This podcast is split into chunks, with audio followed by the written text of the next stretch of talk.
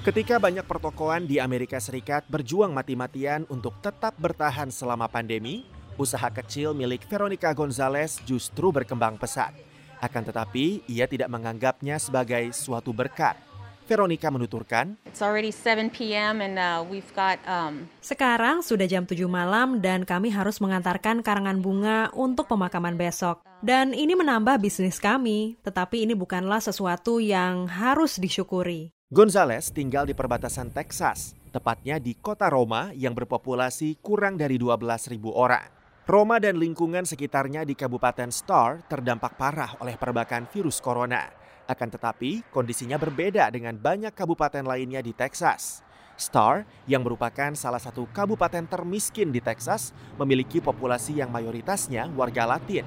Seringkali karena terpaksa, keluarga besar tinggal di bawah satu atap yang sama.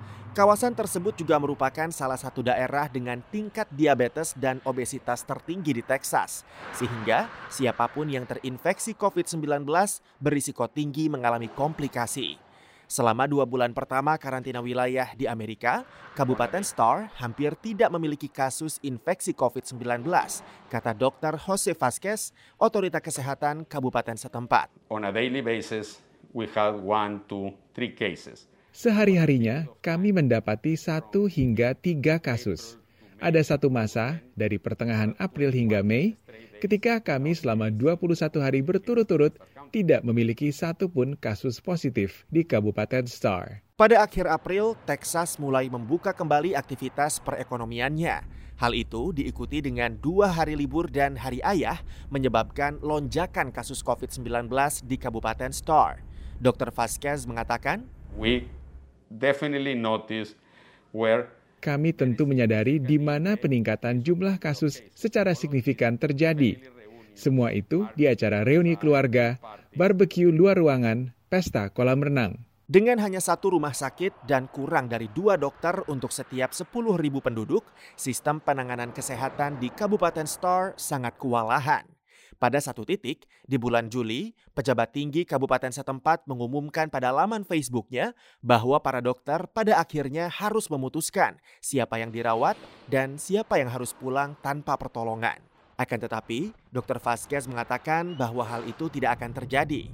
Pemerintah negara bagian dan federal akhirnya ikut membantu. Angkatan Laut mengirimkan dua tim medisnya. Rumah sakit veteran di San Antonio, kota terbesar kedua di Texas, juga menerima pasien dari Kabupaten Starr. Lebih dari 20 warga Kabupaten Starr meninggal dunia akibat COVID-19.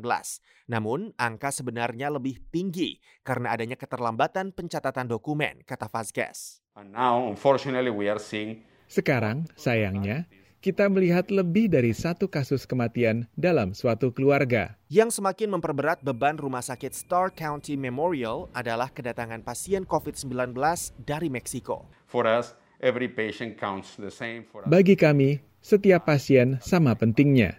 Bagi kami, setiap nyawa pasien sama berharganya dengan yang lain. Veronica Gonzalez pun mengungkapkan perasaannya. it's been a ride. It's uh, very Ini pengalaman yang sungguh berat. Veronica pun ikut berperan meringankan beban dan duka yang dirasakan mereka yang kehilangan orang-orang tercinta. Rifan Dwi Astono, VOA.